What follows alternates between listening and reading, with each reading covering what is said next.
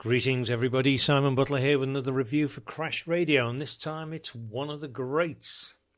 Although, having said that, that epithet is subjective, but I think not in this case.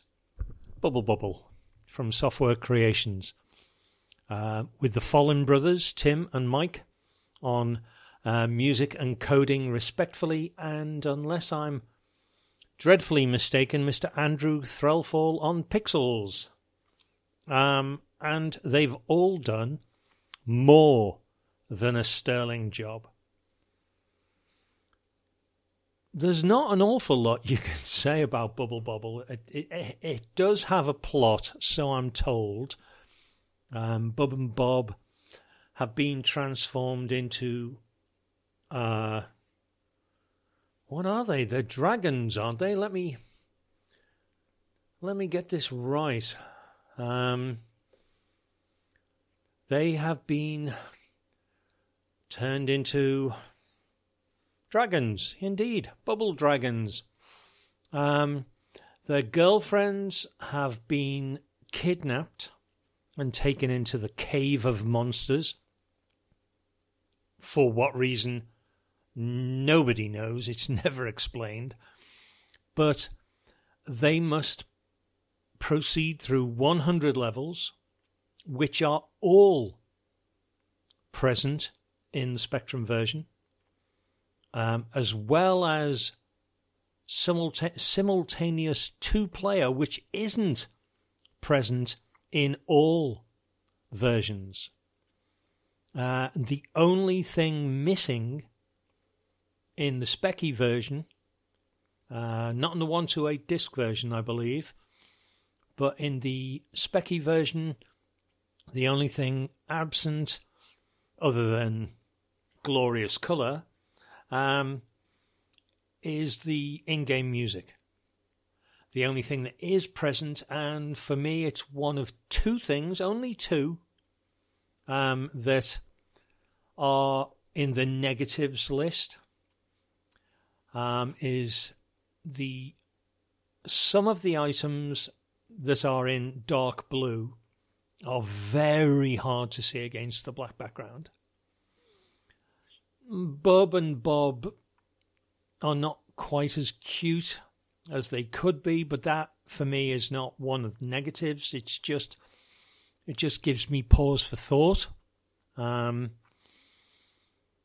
the other negative is the jumping sound, which in most other versions is kind of a, you know, sort of a a tuneful spring a boing. This is kind of a screechy sheep gargling with gravel kind of noise, but that's a minor, minor niggle when everything else is as good as it is here in the Specky version. Some versions, the colour choices are duller than others, but if you're a Specky player, Specky fan, you just learn to accept these things. You just go with the flow. Um, the perspective on the blocks is there um, masterfully done with uh, stippled pixels. It's just the you know how else could you have done them? It's wonderfully done. Um, everything is there. Mm, the most annoying thing that is there is the fact that this game is annoying, but only anno- I suppose it's annoying to an awful lot of people because um, well, if they are duffers at gameplay, like I am, um, I'm okay at some games, and Bubble Bobble falls firmly into the category of games that when I I first saw it in the arcades, um, I just thought, that's for me. Look at it. It's simple, it's cute, and I'm going to wipe the floor with it. And boy, was I wrong. Um, In fact, quite the opposite happened.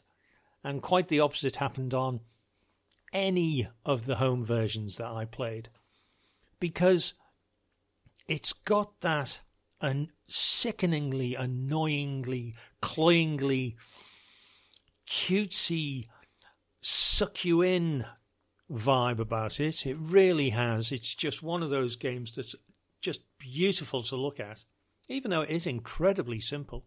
Um, you know, it's no, it's no Rainbow Islands and it's no um, New Zealand story, but there is something fascinatingly cute about it, um, and it it's disarmingly cute because you just look at it and you just think, Puh, something this childish, you know, dear God.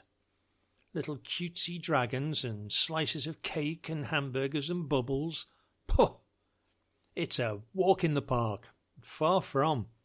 Far from.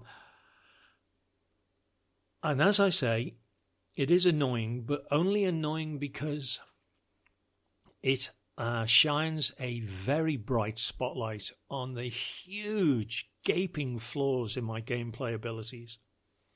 Um, and yet I watch other people play it and they make it look so simple. And I'm just thinking, why can't I do that? Because you're rubbish, Mr. Butler. Because you're absolutely rubbish at playing this game. That's why. Um, but it is one of those games that I when I did play it, and I've played it recently, uh, just to get a feel of what crushing defeat feels like all over again. Um, it's one of those games that is just fun to play, even if even if you don't get very far. It's just fun. You know when you wash all the baddies down the screen, or when you blow one final bubble and you've got them all trapped and they all cartwheel about the, uh, the gameplay screen. It's just wonderful, absolutely wonderful. And, you know, if you have played the arcade versions or other home versions, you know the theme tune that's in the that's supposed to be in the background. You know it only too well. And your brain sort of fills that in for you. So any anything that's missing, it's academic because the gameplay takes over. The gameplay is so deceptively, cunningly crafted, so seemingly childish and simple. Oh, just blow bubbles. Oh, isn't that isn't that nice to blow bubbles? Isn't that a very kiddie thing to do? Blow bubbles. Yeah, well, go on, try it, and then try jumping on them, and then try sending a, a line of them up the screen so you can use them as platforms to get even higher, or get yourself out of one of those very thin pits that I always have a stupid habit of falling into and can very, very, very rarely ever get myself out of. But 1987, published by Firebird. You know, the reviews, they're almost overwhelming, and they, they all use the same terminology. You know, excellent, superb, wonderful. You know, it's all there. But so you're given six lives. Six lives for me is just never enough. Never. I mean, I used to just hammer coins into the arcade machine. I got nowhere, but I enjoyed every second playing it because it is one of those. It's one of those games where simple decisions in game design added a wealth in game enjoyment. We've all played numerous platform games where you can jump up through platforms. Jump up through platforms, okay? And we've all played games where, similarly, you can jump down through platforms. But Bubble Bobble is not one of them. Bubble Bobble requires you to make your way to survive long enough to sort of beat off swathes of great of you know armies of bad guys charging at you. In order to get to the end of the platform and drop off and hopefully sort of swing round onto the next one. Or do it quick enough in, in you know because i'm not one of those people who could really remember what every collectible did. And, and not every collectible did something in bubble bobble and the vast majority of them were points but some there was cause and effect you know you'd burst the water bubble and it would wash you and everything else down to the bottom of the screen, and there you'd stay unless there was a gap, and then you'd fall through the gap and come in at the top. Another wonderful, wonderful game design choice. Sort of the wrap around. Baddies going off the bottom, maybe coming back on the top. You dropping off the bottom, coming back on the top. You jumping off the top, coming in at the bottom. But the having to find the end of the platform,